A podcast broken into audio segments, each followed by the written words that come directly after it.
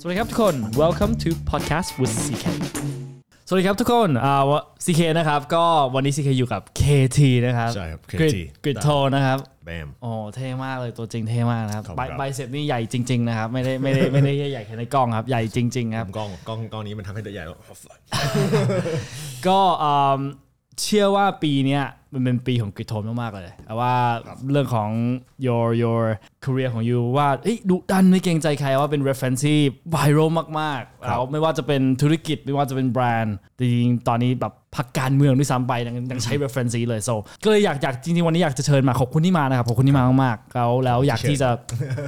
อยากที่จะมาคุยกันเรื่อง journey ของคุณ Krittone ครับของคุณ KT เองเนี่ยแหละครับว่าตั้งแต่ต้นจนจบไปถึงจาก career เป็น voice over artist สร้างคอนเทนต์และโอกาสที่มีอยู่ปัจจุบัน ระหว่างทางเนี้ยเชื่อว่ามันเป็นอะไรที่มีหลายมีหลายอย่างมีหลายมีหลาย topic ที่เราเชื่อว่าท่านผู้ชมอะครับสามารถเรียนรู้จากคุณกฤตโทนได้ so วันนี้ก็เลย อยากอยากจะถามนิดนึงครับว่าอืมคุณกฤตโทนเป็น voice over artist มานานขนาดไหนแล้วครับเอ่อผมเป็น voice over artist มานานประมาณ 12 ปีแล้วครับผมตอนนั้นสองปีก็คือผมเริ่มทำก็คือตอนที่อยู่มหาลัยโอเคผมอายุน่าจะ 20 21อะไรประมาณเนี้ยครับผมฝึกงานใช่ไหมครับผม แล้วตอนที่ฝึกงานเขาก็ให้ลงเสียงให้ฟรี เพราะว่าเราไม่ได้ฝึกงานเนาะอืมเขากำลังพิชปตทอยู่นะครับแล้วเขาก็เลยไม่อยากไปจ้างนักลงเสียงจริงๆเขาก็บอกเฮ้ยเราใช้เด็กฝึกงานเถอะเพื่อที่จะ save cost ผมก็เลยลงเสียงให้เขาไปฟรีๆนะครับแล้ว4-5หเดือนหลังจากนั้นพอผมลงเสียงเอ่อพอผมลงเสียงไปแล้วใช่ไหมครับแล้วก็กลับไปเรียนมหาลัยเนี่ยเอเจนซี่ก็ได้ติดต่อมาหาผมอีกรอบ แล้วก็บอกว่าเนี่ยเอ่อลูกค้าเนี่ยได้มาทำงานกับเขาจริงๆ เขาพิชผ่านชนะใช่ไหมครับปตทก็เป็น account ของเขาเลยแล้วเขาบอกว่า request คนเดิมอะนักลงเสียงคนเดิม เอ่อเลยเลยช่วยกลับมาแบบลงเสียงให้เขาหน่อยจริงจังแต่ทำเป็นเหมือนกับว่าเราเป็น professional นะ เพราะว่าไม่งั้นปตทจะรู้ว่าเขาใช้เด็กฝึกงานทำให้ตอนแรก อ๋อคือปตทไม่รู้ ใช่ครับ ตอนตอนนั้นเขาไม่รู้เขาก็แค่เห็นว่าเอ้ยพิชนี้ดีเขาชอบอยากได้แบบเดิมเลย อยากได้โฆษณาจริงแบบเดิมอะผมก็เข้าไปในสตูดิโอวันนั้นจำได้ก็คือแบบนั่งรถไปประมาณครึ่งชั่วโมง ไปถึงแถวเมืองจ่ายใช่ไหมครับแถวทาวน์อินทาวน์แล้วเขาก็บอกว่าอะอ่านบรรทัดนี้คือเข้ามาในสตูดิโอจริงจังใช่ไหมมีอุปกรณ์นู่นนี่นั่น เราเข้าไปยืนหน้าหน้าไมโครโฟนก็ตื่นเต้นนิดหน่อย เพราะว่าพอเรายืนตรงเนี้ยมันจะมีกระจก แล้วอีกห้องหนึ่งก็จะมีคนแบบ 20 กว่าคน ที่กำลังจ้องมองเราแล้วก็แบบ judge เราอยู่ใช่ไหมครับ ทีนี้เอ่อผมก็ดูสคริปต์ว่าเฮ้ยยาวมากกว่านี้ เจอสคริปต์ก็คือคือแบบ 3 4คำผมก็แบบโอเคได้งั้นเดี๋ยวผมลอง test ไมโครโฟนดู ผมก็ไปถึงแล้วก็แบบ three two one welcome to the world of speed and power แค่เนี้ยเขาบอกโอ้โอเค ผ่านกลับบ้าน แล้วก็ยื่นซองให้ด้วย เทคเดียว ใช่ เทคเดียว แล้วคือมันจะมีอีกเทคหนึ่งแบบเทสเสียงกว่านั้นหน่อยหรืออะไรอย่างเงี้ยแต่แบบผมจำได้ว่าผมแบบขออีกสักเทคสองเทคได้ไหมเพราะว่ารู้สึกว่าแบบอุตส่าห์นั่งรถมา 30 นาทีอะใช่ป่ะอ่าเข้าใจแล้วทีนี้อืมทีนี้เขาก็ยื่นซองให้ใช่ไหมครับ ซึ่งตอนนั้นผมก็ยังรู้สึกเหมือนว่าเป็นเด็กฝึกงานอยู่ไง ไม่เคยได้เงินจากใช่ไหม voice over voice ใช่ over ใช่ไม่ไม่เคยนั่นคือสองแรกใช่ก็ก็ซองแรก แล้วยังเราคิดว่าแบบเราไม่ได้จะได้ซองนี้ด้วย เพราะว่าเหมือนแบบเออคือพี่ๆที่เราฝึกงานด้วยเขาชวนเออชวนเราไปไงเราก็เลยคิดว่าเฮ้ยเรายังเป็นเด็กฝึกงานอยู่ เปิดซองมาได้เงิน 20,000 บาท ก็จำได้ว่าแบบเฮ้ยนี่มันก็ก็นี่ก็ไม่แย่เฮ้ยดีใช่ไหมอะเพราะว่าเออสมัยนั้นพอเราแบบเรียนจบใช่ไหมครับ เราก็จะได้เงินเงินเดือนประมาณหมื่นห้าหมื่นแปดประมาณเนี้ยใช่ไหมครับทั้งเดือนกับอันเนี้ยเราเราทำแค่แบบ 5 นาที 20,000ผมก็คิดว่า5นาที20,000น่าจะดีกว่าเดือนละ20,000ใช่ไหมครับ ก็เลยนั่นก็คือจุดเริ่มต้นของผม แล้วเอิ่มก็ใช้เวลาอีกหลายปีกว่าที่จะแบบ build credibility เอ่อและ clientele ที่จะพอทำได้แบบทุกวันทุกอาทิตย์อะไรประมาณเนี้ยครับผมขอย้อนกลับเวลาอีกนิดนึงครับครับผมคือจุดเริ่มต้นคือรู้ได้ไงครับว่าเสียงตัวเองแตกต่างแล้วสามารถเป็น voice over artist ได้ รู้ได้ไงครับ เพื่อนมาทักครอบครัวมาทักหรือว่ายังไงครับครับเอิ่ม ถ้าถามว่าเรารู้ได้ไงว่าเราแตกต่าง และเหมาะสำหรับงานนั้นๆใช่ไหมครับสำหรับผมเนี่ยเอ่อผมรู้ว่าผมเหมาะกับการเป็น voice artist ไม่ใช่เพราะว่าผมฟังเสียงตัวเองแล้วคิดว่าเฮ้ยเสียงเท่เสียงดีอะไรเงี้ยอ่าใช่ไหมครับเพราะนั้นมันจะเป็นการเข้าข้างตัวเอง วิธีที่ดีที่สุดก็คือ feedback จากคนฟังครับเอิ่มซึ่งในเคสของผมคือลูกค้า ลูกค้าชอบลูกค้าซื้อใช่ไหมครับเอิ่มลูกค้าบอกว่าเฮ้ยอยากได้คนเดิมเนี่ยแหละเอิ่มนั่นมันก็เป็นฟีดแบ็ของผมว่าเฮ้ยผมอาจจะ มีเสียงที่คนอื่นอยากได้ แต่ก่อนที่มีลูกค้าครับก่อนก่อนที่มีลูกค้าก่อนที่มีคนจ้างอะรู้ได้ไงว่าเฮ้ยแบบไม่ไม่รู้ไม่รู้ไม่รู้เลย ใช่ใช่ก็คือไม่ไม่ได้รู้สึกว่าเสียงเรามันดีกว่าของคนอื่น หรืออะไรเพราะว่าคือต้องเข้าใจว่าเสียงเรามันเป็นอะไรที่เราฟังทุกวันใช่ไหมครับมันเป็นเสียงที่น่าเบื่ออสำหรับเรา ดังนั้นมันพูดเอ่อพูดยากว่าเสียงมันจะดีหรือว่าเหมาะกับ แอดหรือว่างานแนวไหนนะครับสำหรับผมผมก็จะแนะนำหลายๆคนว่าแบบโอเค คุณลองแบบทำแซมเปิลในหลายๆสไตล์หลาย ๆ แนว ที่เราคิดว่าเราน่าจะเก่งหรือเราชอบทำแต่เอ่อตอนสุดท้ายก็คอยสังเกตดูว่าลูกค้าชอบให้เราลงเสียงแนวไหนมากที่สุดใช่ไหมบ่อยสุด แล้วมันก็จะบ่งบอกว่าเนี่ยเป็นแนวที่เหมาะสำหรับเราแล้วอยากรู้ว่าตอนนั้นอะ career choice คือจริง ๆ แล้วก่อน ไม่ไม่รู้ว่าแบบรู้ว่า voice over artist คือ career choice อยู่แล้วหรือเปล่า หรือจริง ๆ ตอนนั้นแบบอยากเป็นนักบัญชีอยากเป็นเอ่อการนักการเมือง I don't know อ๋อโอเคตตอนนั้นมีมี plan career choice คืออะไรครับ เออต้องถามว่าตอนอายุเท่าไหร่ครับ ตอนแรกๆครับมหาลัยก็ได้ครับมหาลัยเริ่มต้นต้นก่อนที่จะมีกิ๊กโอเคอ่า voice over ครับ ถ้าแบบตอนมหาลัยใช่ไหมครับต้องบอกว่า career choice ตอนนั้นยังยังแบบเป็นเป็นเด็กที่แบบยังไม่รู้ว่าอยากจะไปทางไหนใช่ไหมครับเลยเลยเลือกเรียนเลือกเลยเลือกเรียนนิเทศ เพราะว่าแบบเอ่อตอนนั้นรู้สึกว่ามันดูน่าจะสนุกดีใช่ไหมเพราะมันมีพวกแบบ film entertainment มีเอิ่มมีพวกแบบ อาจจะบางคนออกไปสายข่าวก็มีใช่ไหมครับก็คิดว่าเออน่าน่าจะน่าจะทางเนี้ยแหละ แต่ว่าไม่ได้รู้ว่าแบบต้องการจะไปทางไหนเป๊ะๆแค่จำได้ว่าแบบเออไม่อยากจะแบบทำงานในออฟฟิศทุกวันใช่ไหมครับผมมันน่าดูน่าจะน่าเบื่ออซึ่งตอนนี้ก็ก็ก็เป็นจริง เพราะว่าตอนนี้ก็คือทำงานในสตูดิโอทุกวัน ไม่ใช่ออฟฟิศแล้วแล้วในชีวิตเคยเคยมีประสบการณ์ทำงานออฟฟิศไหมหรือไม่เคยเลย ออกจากเคมยหาครัลับยผม เคยเพราะว่าพอเราเป็นนักลงเสียงแล้วเนี่ยมันไม่ได้แปลว่าเราจะมีลูกค้าพอใช่ไหมครับที่จะแบบเอ่ออยู่รอดไปเดือนหนึ่งได้เอิ่มมันต้องใช้เวลากว่าเราจะแบบ build list ลูกค้าของเรา clientele ของเราเอ่อเพราะว่ามันคนมันเห็นเรายากนะครับถ้าเขาเอ่อถึงแม้ว่างานแรกของผมเนี่ยมันเป็นงานที่ผมลงเสียงให้ปตทแล้วมันออกช่อง 3 ทั้งประเทศได้ยิน แต่ถ้าเขาชอบเสียงผมเนี่ยเขาไม่สามารถที่จะไปแบบ หาหาผผมมได้ใช่ไหมครับผมอ่าเข้าใจเพราะว่าเอิ่มมันไม่ใช่แบบเหมือนกับเราเป็นคนเล่นโฆษณาเป็น actor ใช่ไหมเนี่ยมันเห็นหน้าเลยว่าเฮ้ยคนเนี้ยแล้วเราก็ส่งรูปของคนนี้ไปหาคนนู้นได้ แล้วก็แบบพยายาม refer กันแต่ว่าเสียงนี้เป็นอะไรที่ยากกว่า ยิ่งงานแรกเนี่ยเอิ่มถ้าเขาสมมุติว่าคุณซีเคเป็นลูกค้า แล้วคุณซีเคเห็นโฆษณาตัวเนี้ยบอกว่าเฮ้ยอยากได้เสียงเนี้ยโทรถามสตูดิโอแบบ top ๆในประเทศไทยว่าเนี่ยคือเสียงใคร งานแรกก็หมายความว่าเราเคยทำงานแค่ครั้งเดียวกับหนึ่งสตูดิโอก็อาจจะไม่เจอใช่ไหมครับว่า คนเนี้ยคือใคร แต่ถ้าสมัยเนี้ยได้ถ้าสมัยเนี้ยคุณซีเคแบบเอาเอิ่มเอาแอดที่แบบมีเสียงสักคนหนึ่งแล้วก็ส่งไปใช่ไหมเสียงผมอะไรเงี้ยแล้วทีนี้ทางสตูดิโอเขาก็จะบอกว่าเนี่ยคนนี้เป็นคนนี้ดังนั้นเอ่อมันใช้เวลาค่อนข้างจะนานกว่าเราจะบิวตัวเองได้ ดังนั้นเออมันก็มีอยู่ช่วงหนึ่งที่ผมแบบว่าไปสมัครงานใช่ไหมครับตรงข้ามถนนเนี่ยอโศกนี่แหละ งานอะไรครับ งานอะไรงานเอิ่มคือตอนนั้นจำได้ว่าแบบไอตัวตัวแอดมันแบบแปลกๆหน่อย มันบอกว่า เอ่อเรารับคนมาเหมือนคล้ายๆเป็นเซลล์สำหรับแบบฟันอะไรสักอย่างหนึ่งใช่ไหมครับแล้วมันบอกว่า prefer คนที่มาจากจุฬาธรรมศาสตร์และ a b a c ซึ่งผมแบบทำไมมันถึงเขียนอย่างนี้มันแล้วเราเรียนแปลกๆจุฬาธรรมศาสตร์เอแบบว่าครับใช่กับจุฬาครับนี่ที่จุฬาเอิ่มแต่ก็โอเคลองไปดู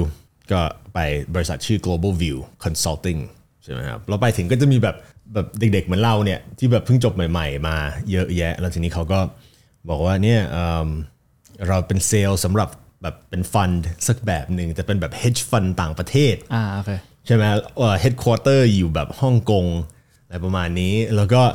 ผมก็มีมีความรู้สึกว่ามันแปลกๆแบบหลายส่วนนะแล้วแบบเหมือนแบบมีมีหลายอย่างที่เราต้องแบบเหมือนเชื่อมั่นในคำพูดของเขา แต่เราไม่สามารถ verify fact ได้โอเคใช่ไหมอย่างเช่นว่า headquarter อยู่นี่ เราเป็น part of นี่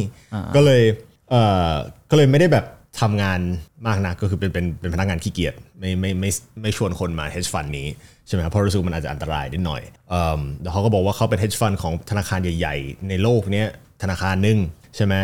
แล้วออฟฟิศมีทั้งฮ่องกงและดูไบ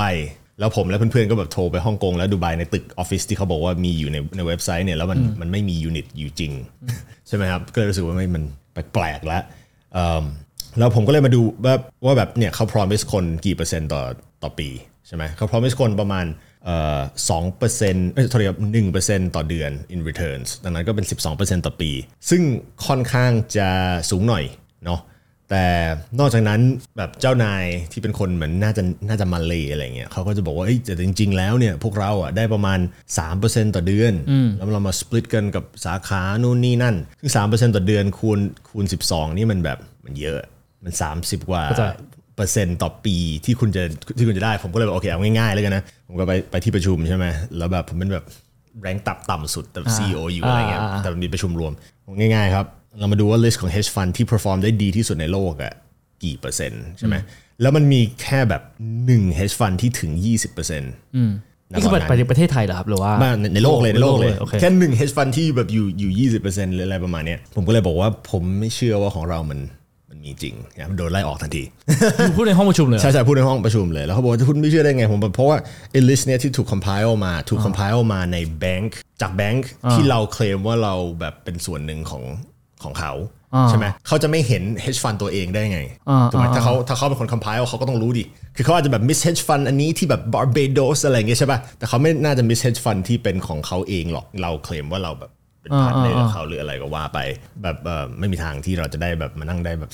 36%แล้วคุณจะเข้าใจการันตีอย่างนั้นได้ใช่ไหมครับผมก็โดนไล่ออกไปแล้วทำไมแล้วทำไมคำพูดนี้คือในสถานการณ์นั้นถึงกล้าพูดออกมาแทนที่จะเก็บไว้ในใจก็สำหรับผมแบบอะไรที่มันเป็นความจริงมันผมรู้สึกว่ามันมันพูดได้ถ้ามันเป็นแฟกต์นะแล้วยิ่งไอ้ตรงเนี้ยมันเป็นแฟกต์แบบเป็นตัวเลขอะถูกไหมครับผมมันไม่ใช่แบบ opinion ขนาดนั้นก็เลยเลยพูดไปก็โดนไล่ออกทันทีนี่คืองานแรกใช่งานแรกงานแรกโดนไล่ออกใช่ครับผมแล้วทีนี้แต่ว่าเราก็มีเพื่อนใช่ไหมเรามีเพื่อนๆที่จากที่ทำงานเนี่ยผมรุ่นเดียวกันไงก็ก็แบบติดต่อกันไว้บ้าง แล้วทีนี้มีอยู่ช่วงหนึ่งที่เพื่อนแบบหายไปหมดเลยแบบไม่ไม่คุยกับผมเลยทำไมอะอีกสามสี่เดือนผ่านมา สรุปว่าเอิ่มก็คือแบบมันไม่ใช่ฟันจริงเนาะเขาแบบเอาเงินคนมาแล้วเขาก็นั่งเทรดกันเองที่ที่ออฟฟิศอะไรอย่างเงี้ยแล้ววันหนึ่งเทรดอาจจะพัง แล้วก็พวก 3 คนที่เป็นชาวต่างชาติก็แบบ หนีหายไปหมดเลย เพื่อนๆทุกคนที่เป็นเซลล์ก็แบบก็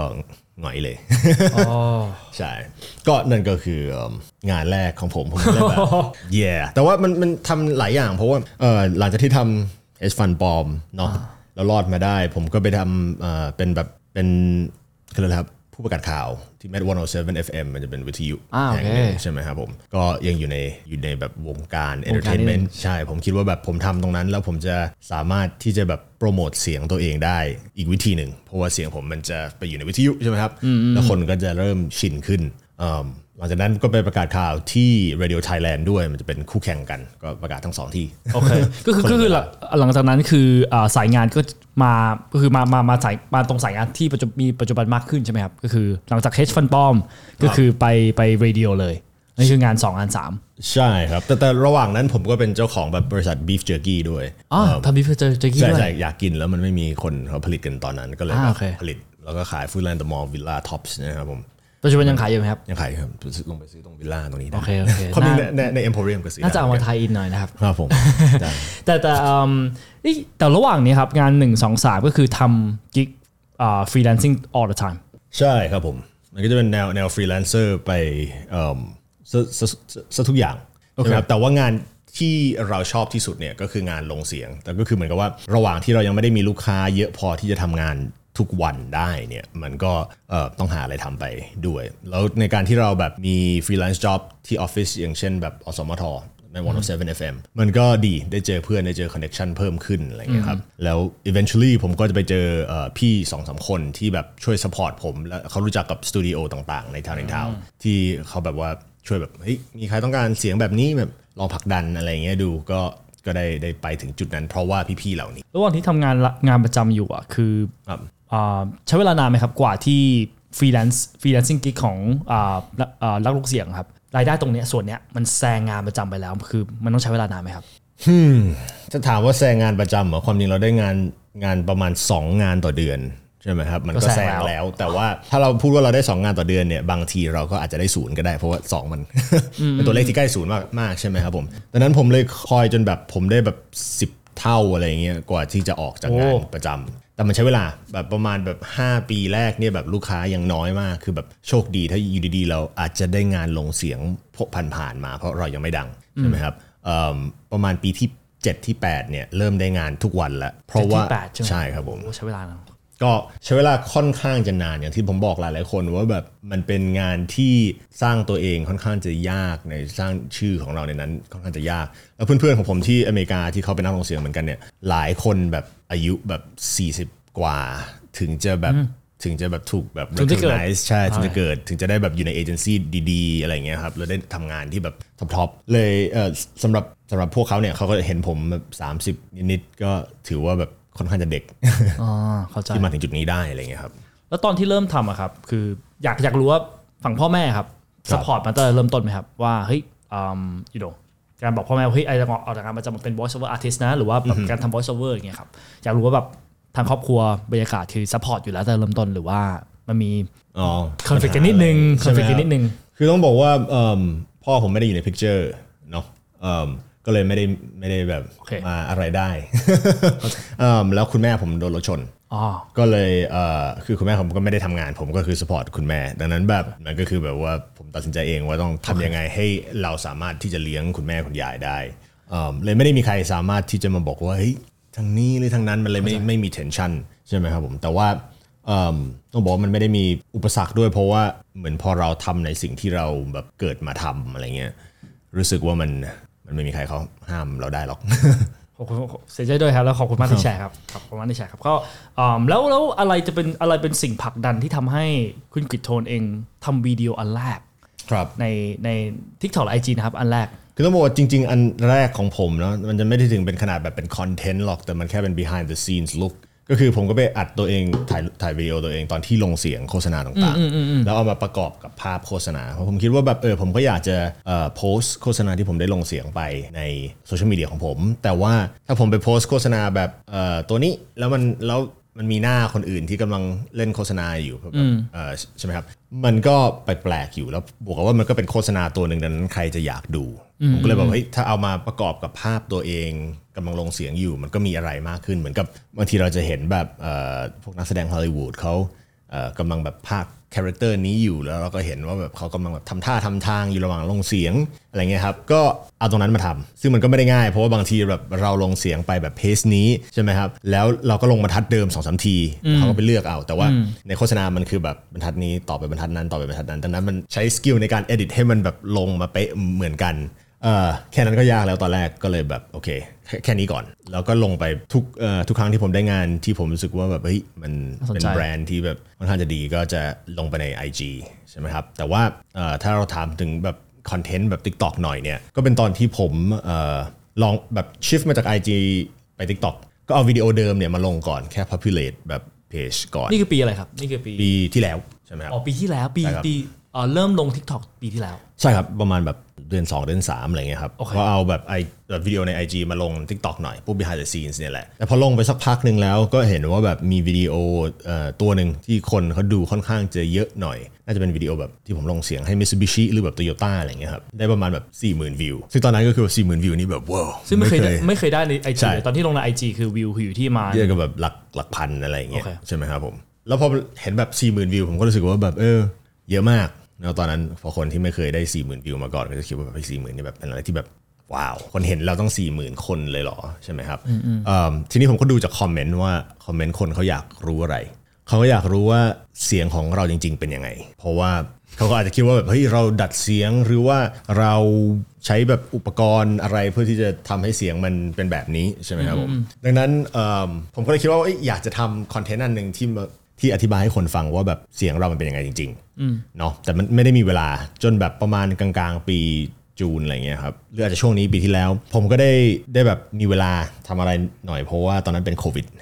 ก็เลยอยู่บ้านใช่ไหมครับ ผมก็เลยทำคอนเทนต์มาอันหนึ่งว่าแบบเออเนี่ยเสียงจริง ๆ ของผมมันเป็นแบบนี้ แต่ถ้าผมคุยโทรศัพท์นะครับมันก็จะเป็นแบบเฮ้ยน้องสาวสบายดีไหมจ๊ะอะไรเงี้ยแล้วถ้าผมลงเสียงโฆษณา มันก็จะเป็นแบบแล้วผมก็เอาเอ่อโฆษณา Ford Ranger มาโชว์ดังนั้น มันก็ได้มันเป็นคอนเทนต์ที่ได้โชว์แบบเสียงจริง ความตลกนิดหน่อย แล้วก็งานที่ผมทำเนาะก็คือการลงเสียง แล้วอันเนี้ยก็ได้ประมาณ 5 ล้านวิว ซึ่งตอนนั้นก็รู้สึกว่าแบบเฮ้ย5ล้านวิวนี่แบบอะไรที่แบบเยอะมากเลยอะไรเงี้ยใช่ไหมอันอันนี้คลิปน้องสาวใช่ไหมคลิปน้องสาวคือได้5ล้านวิวใช่คลิปคลิปแบบเฮ้ยน้องสาวอะไรเงี้ยใช่โอเคได้ห้าล้านวิวแต่ไม่ได้ได้ห้าล้านวิวภายในภายในแบบวันเดียวนะมันก็แบบหลายหลายวันอยู่กว่าจะได้ห้าล้านวิว แต่ว่าก็ค่อยๆขึ้นไปเรื่อยๆ แล้วเราก็เห็นว่าแบบเออมันเป็นแพลตฟอร์ม TikTok เป็นแพลตฟอร์ม ณตอนนั้นที่เอ่อที่แบบอาจจะผลักดันอะไรที่มันน่าสนใจหน่อย เพราะว่า IG มันจะมีความแบบความแบบเอ่อเหมือน consumer behavior ในนั้นอะเข้าใจแต่คนจะชอบแบบภาพที่สวยๆ หน่อย ตัดดีๆ หน่อยอะไรเงี้ยแต่ TikTok คนเขาอาจจะแบบว่า value อะไรแบบ entertainment กับแบบ skill กับ talent หน่อย ได้เอาโพสต์นั้นไปลองลง IG ไหมครับ ลองครับผม แต่ว่าไม่ได้ไม่ได้ work เท่าไม่เคยไม่ใช่ไม่เคย work work เท่าใช่จนจนถึงหลังๆ ที่แบบ IG จะเริ่มเริ่มปรับเป็น reels แซงมากขึ้นใช่ใช่ครับใช่ผม แต่ณตอนนั้นยังยังไม่ครับ ก็เลยรู้สึกว่าแบบเออเราก็คงต้องทำคอนเทนต์ต่อไปก็เลยทำมาเรื่อยๆครับผมตอนที่ทำแรก ๆ ครับที่บอกว่าถ่ายตัวเองตอนไปเจอลูกค้า อันนั้นคือเรา full time เป็น voice over artist ไปแล้ว ใช่ครับ ผมน่าจะ full time เป็น voice over artist ตั้งแต่ประมาณ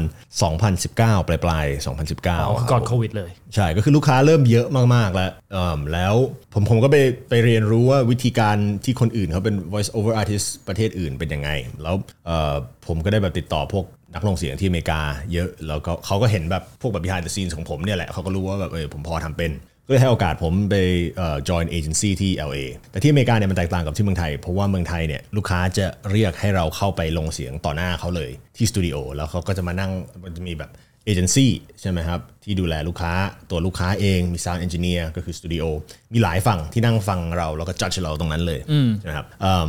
แต่ที่อเมริกามันจะแตกต่าง เพราะว่าเขาเนี่ยคือประเทศเขาใหญ่เนาะ มันไม่ค่อย make sense ถ้าเขาจะเรียกคนจากเท็กซัสบินไปต้องเดินไป LA ใช่ที่จะลงเสียงโฆษณาแบบ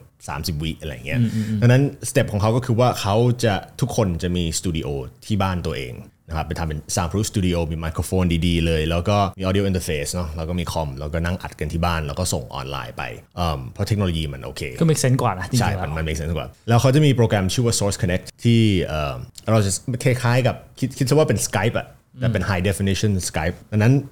คุณซีเคสามารถจะพูดในไมโครโฟนนี้ ไม่ต้องเปิดแบบโปรแกรมอัดเสียงด้วยซ้ำใช่ไหมครับ แล้วเขา record ลงลงโปรแกรมอัดเสียงของเขาที่นิวยอร์กก็ได้ใช่ไหมครับ เพราะว่า quality มันแบบ high definition มากดังนั้นผมก็เลยไปเรียนรู้วิธีนั้น แล้วก็เลยสร้างสตูดิโอเอง ที่บ้าน ซึ่งจำได้ว่าตอนนั้นแบบลงทุนไป 6 7หมื่นอะไรเงี้ยเพื่อเพื่อสร้างสตูดิโอเล็กๆที่บ้านห้องก็อัไม่ดถูกเล็กๆก็ไม่ถูกเลย ซึ่งตอนนั้นก็รู้สึกว่าแบบไม่ถูกไม่ถูกเราก็รู้สึกว่าแบบแพงนะเฮ้ยถูกเราจะเราจะจะแบบได้เงินกลับมาไหมใช่ไหมอ่าแต่คือเรารู้แหละว่ามันจะกลับมา แต่ว่าเพราะว่าเราเราได้งานบางบางงานที่เขาแบบจ้างเราออนไลน์ แต่ว่าเราไม่มีสตูดิโอเราก็แบบวิ่งไปที่ทำงานแล้วก็ไปแอบอัดอะไรเงี้ยใช่ไหมครับใช่แต่ว่ามันก็เป็น investment ที่เรารู้สึกว่าแบบเฮ้ย จะจะดีไหมอะไรเงี้ยซึ่งอย่าลืมว่า 2019เนี่ยคนเขายังไม่ work at home กันนะยังไม่ได้ invest ในแบบ home office equipment นู่นนี่นั่น ก็เอ่อลงทุนไปกัดฟันไป แล้วจริง ๆ มันก็แบบ return on investment ภายในแบบน้อยน้อยกว่าเดือนอะถูกไหมครับเข้าใจแต่แต่แต่มันก็มีความรู้สึก ตอนแรกคือมันต้องกัดฟันซื้อ ใช่ มันมันมีความกัดฟันนิดนึงแล้วก็กลายเป็นว่ามันเป็น investment ที่ดี เพราะว่าพอโควิดแบบฮิตแรงๆ ใช่ไหมครับผม Content เราก็สามารถที่จะอัดที่บ้านได้ ใช่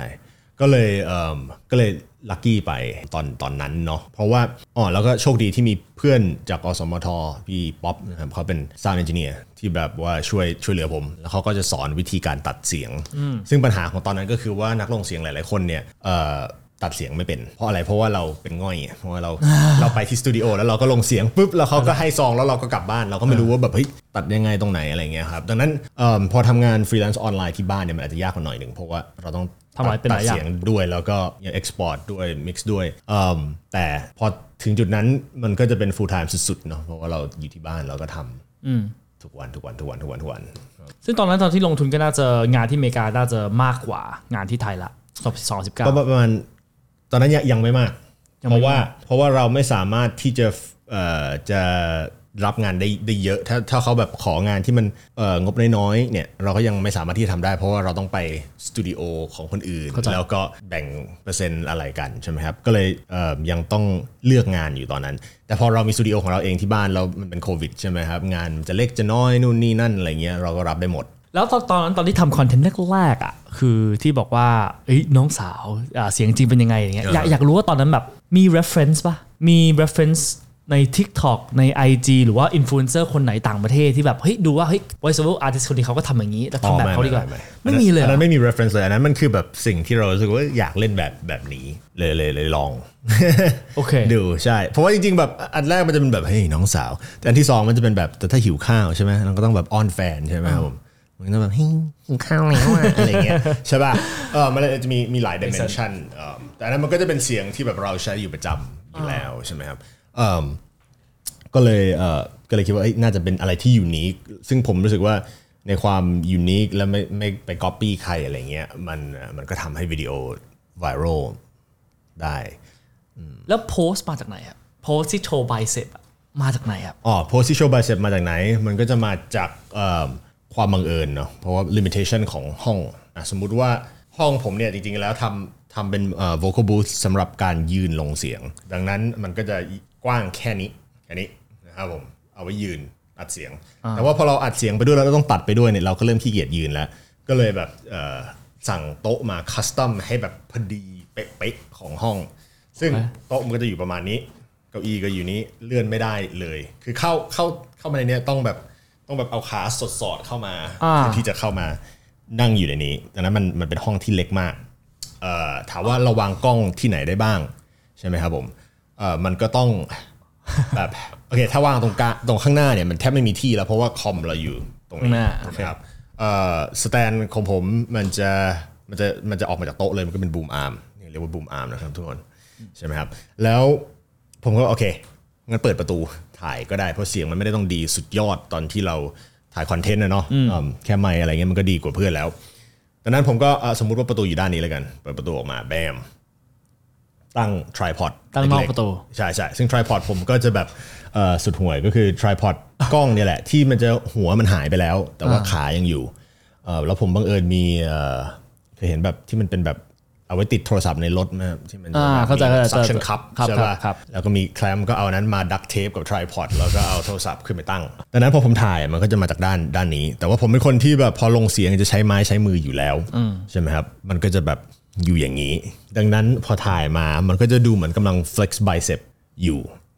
ใช่ป่ะเป็นซิกเนเจอร์ไปเลยครับใช่ใช่ปัจจุบันยังเป็นห้องนั้นอยู่ไหมครับ ปัจจุบันถ้าเอ่อหรือว่าจงๆต้งบกอัปเกรดผมมานิดนึงแล้วผมมีอีกอีกห้องหนึ่งอยู่แล้วเอออีกอันหนึ่งที่แบบค่อนข้างจะใหญ่กว่าเยอะเลยห้องนั้นคือแบบ3 4 คน 5 คนยืนอยู่ได้ แต่ว่าเอ่อบางทีเราก็ชินกับการถ่ายตรงนั้นก็เลยแบบเออใช้ tripod เอันที่มัน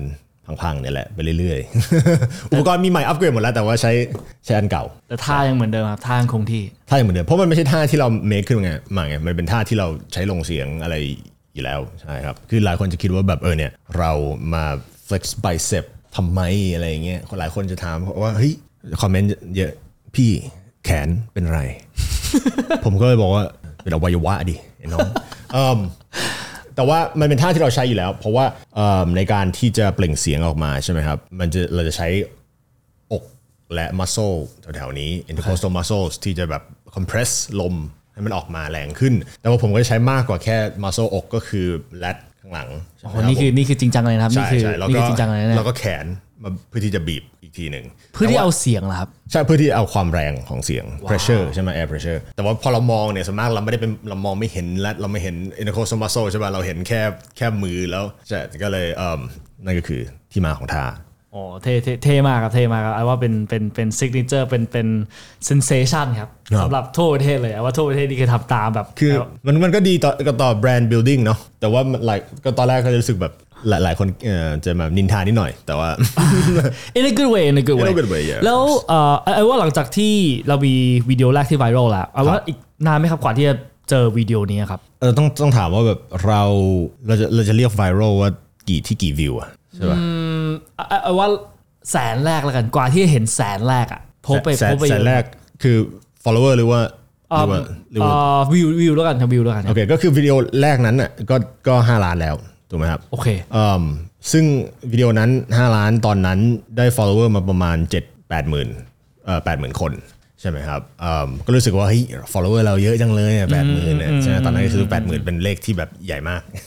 แล้วทีนี้ผมก็ทำคอนเทนต์ต่อมาเป็นแบบผมและนักลงเสียงอีกแบบอีกท่านหนึ่งแปดคนโอ้ยเลแปยดคนเลย ใช่มามาเป็นเป็นเหมือน behind the scene ที่ผมทำอยู่เนี่ยแหละ แต่ว่าทำ behind the scene แบบ หลายคนรวมๆกันเพราะแต่ละคนแต่ละสไตล์อย่างเงี้ยผมไม่ได้อยากจะแบบเอาตัวเองให้แบบเด่นว่าแบบเฮ้ยเราเก่งที่สุดในปัตตภีแต่ว่าเอิ่มอยากให้หลายๆคนที่เขาไม่เคยเห็นเลยว่าเฮ้ยเสียงของกูลิโกะเป็นยังไง เสียงของแบบยูเซอรินหรือว่าซันซิลอะไรเงี้ยครับก็เลยมี behind the scenes เยอะ 8 คนรวมกัน แล้วอันนั้นอะก็ถือว่าค่อนข้างโอเคในวิวนะเอิ่มมันมันก็ได้ประมาณแบบ 9 0 0 0 0 0 วิวจำได้ไม่ยอมแตะล้านสักทีว้าวเอิ่มซึ่งมันก็น้อย compare to แบบ compare to 5 ล้านที่เราเพิ่งเพิ่งได้มาเนาะแต่แบบคนเขาเอาไปแชร์เยอะใน Twitter เพราะมันจะมีความว่าไม่มีใครเคยเห็นแบบคนคนที่อยู่เอ่อเป็นเสียงของยูซรินเลยคุณไม่เคยไม่มีใครเคยเห็นเอ่อคนนี้ที่เป็นเสียงของแบบฟู้ดแลนด์อะไรเงี้ยใช่ไหมครับ ก็เลยมีคนแชร์กันเยอะทั้งในในหลายโซเชียลมีเดียอ่านั่นมันก็คือวิดีโอถัดไปเลยใช่ไหมครับ แล้วหลังจากนั้นก็ทำวิดีโอไปเรื่อยๆอ่าก็ได้หลักล้านหมดเลย จนถึงวิดีโอที่เอ่อเกี่ยวกับว่าแบบเฮ้ยถ้าคุณเป็นนักลงเสียงเนี่ยหลายคนก็จะเริ่มถามแล้วไงว่าวันหนึ่งเนี่ยได้หรือหรือถ้าถามว่าได้เงินเดือนเท่าไหร่อ่าใช่ปะเราก็บอกไปว่าแบบเออคือวันหนึ่งเราก็ได้แบบหลักหมื่นหรือหลักแสนก็ได้มันขึ้นอยู่กับขึ้นอยู่กับว่างานมันเข้ามากี่ตัวใช่ไหมครับผมซึ่งเอิ่มพอเราได้วันหนึ่งเนี่ยเราสามารถทำเงินได้หลักแสนเนี่ยมันก็เป็นอะไรที่คนเริ่มตกใจรู้สึกละว่าแบบเฮ้ยมันไม่ใช่เล่นๆใช่ไหมครับเพราะว่าหลายคนเนี่ยเขาจะมองข้ามงานอย่างผมไปเนาะอิ ถึงแม้แบบในในอินดัสทรีตัวเองเนี่ยคนยังมองข้ามเราเลยเขาอาจจะเขียนว่าแบบเฮ้ยเอิ่มงาน MC หรืองานแสดงหรืออะไรมันน่าจะได้เงินมากกว่าอะไรเงี้ยเนี่ยมันเป็น perception ใช่ไหมซึ่งถามว่าต่องานเนี่ยคุณได้มากกว่าอยู่แล้ว แต่อย่าลืมว่าผมใช้เวลาแบบ 30 วิ1นาที 5 นาทีในการทำงานงานหนึ่งอันนั้นมันอาจจะเป็นหลักหมื่นก็ได้ แต่ว่าถ้าผมทำได้วันละหลายงานห้างาน 10 งาน แม็กซ์สุดเคยทำ21 งาน วันหนึ่งเหรอใช่ยี่สิบไคเอ็ดงาน แต่ก็ มันก็มันก็เป็นตัวเลขที่ค่อนข้ารถงติดจะขเยนาอะดนี้เดินทางยังไงครับเนี่ยไม่ต้องเดินทางครับเพราะเราอยู่ที่บ้านอย่างเดีใช่ยวใช่เราก็นั่งนั่งอยู่ที่บ้านทำของเราไปดังนั้นวิดีโอนั้นน่ะก็เอ่อได้ได้หลายวิวอยู่เหมือนกันได้ประมาณน่าจะน่าจะอีกสัก 5 ล้านวิวมั้งหรืออาจจะ7หรืออาจจะ9ไม่ไม่แน่ใจแล้ว แต่ว่าเป็นเอ่อเป็นวิดีโอที่เข้าไปพูดพูดถึงแบบเปิดเผยเรื่องอินดัสทรีนี้เยอะขึ้นใช่ไหมครับผม หลังจากนั้นคนก็อยากมาลองเป็นนักลงเสียง ผมก็เลยแบบ โอเคงั้นเดี๋ยวจัดเวิร์กช็อปอันหนึ่งที่ที่สตูดิโอก็ได้ เพราะว่าหลายคนจะถามว่าเฮ้ยพี่สอนไหม ซึ่งผมก็เอ่อไม่เคยสอนมาก่อนก็ไม่ได้อยากจะแบบไป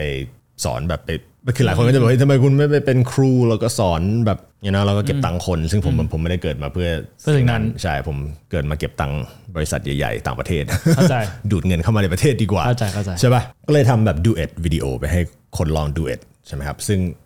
ดูเอ t วิดีโอก็คือ ผมแค่มีแบบเฮ้ยมีสคริปต์นี้ที่เป็นโฆษณาของผม ซึ่งมันก็ work มาก ใช่ แล้วให้คุณเนี่ยลองดูเอ t ดูใช่ไหมครับ แล้วทีนี้อันนี้คนก็ดูเอ t ไปประมาณ 3,000 คนใช่ไหมครับแล้วก็ก็ได้ผมก็ได้จัดเวิร์กช็อปอะไรไป ก็เป็นอะไรที่ experience ที่ค่อนข้างจะ จะดี จริงๆ ปัจจุบันปัจจุบันมี follow กี่คนนะครับ TikTok เอ่อหนึ่งล้านหนึ่งล้านกว่ากว่าแล้วแล้วรู้สึกว่าระหว่างศูนย์ถึงหมื่นหมื่นถึงแสนแสนถึงห้าแสนห้าแสนถึงหนึ่งล้าน รู้สึกว่า stage ไหนลำบากที่สุดครับยากที่สุดเอ่อมันจะมี2 2 stage stage แรกคือ stage เอ่อศูนย์ถึงห้าร้อยก่อนศูนย์ถึงห้าร้อยเลยใช่ใช่ศูนย์ถึงห้าร้อยนี่แบบแทบแทบไม่มีเลยแต่ว่ามีเพื่อนของผมที่เป็นอินฟลูเอนเซอร์คนหนึ่งเขาก็แบบแชร์วิดีโอของผมก็เลยแบบไปจากแบบ5คนไป500ได้โอเค แล้วอีกจุดหนึ่งที่ยากสำหรับเอ่อ account ผมนะก็คือตอนตอน 9 0 0แสนไปล้านหนึ่ง เหมือนแบบ 9 0 0แสนไปล้านหนึ่งนี่คือจะอยู่ตอนแบบต้นปีนี้ที่แบบ อัลกอริทึมเริ่มเปลี่ยนใช่ไหมครับ ซึ่งเราเป็นคนที่ทำคอนเทนต์ค่อนข้างจะยาวอยู่แล้ว ช่วงทำคอนเทนต์ยาวๆ เยอะๆเนี่ยมันจะมี Data มาให้เลยว่าแบบ your long form videos perform better than แบบ99.9%ของของแบบ other influencers หรืออะไรประมาณ other content creator ใช่ไหมครับ จนถึงแบบ 100% you perform เยอะกว่าดีกว่า 100%ก็คือน่าจะต้องวิวเยอะที่สุดในประเทศอะไรเงี้ยครับตอนนั้นสำหรับ long form content คือวิดีโอที่ยาวกว่าหนึ่งนาทีแต่ทีนี้แบบปีนี้มาพออัลกอริทึมมันมันเปลี่ยน มันเริ่มจะเห็นแบบวิวที่ไม่ stable แล้ววันวันนี้ 5 ล้านอีกวันหนึ่งหมื่นอะไรประมาณเนี้ยแล้วเอ่อ follow account ของผมก็จะขึ้นค่อนข้างจะช้าลง ตอนนั้นจำได้ว่าแบบแสนสุดท้ายเนี่ยแบบ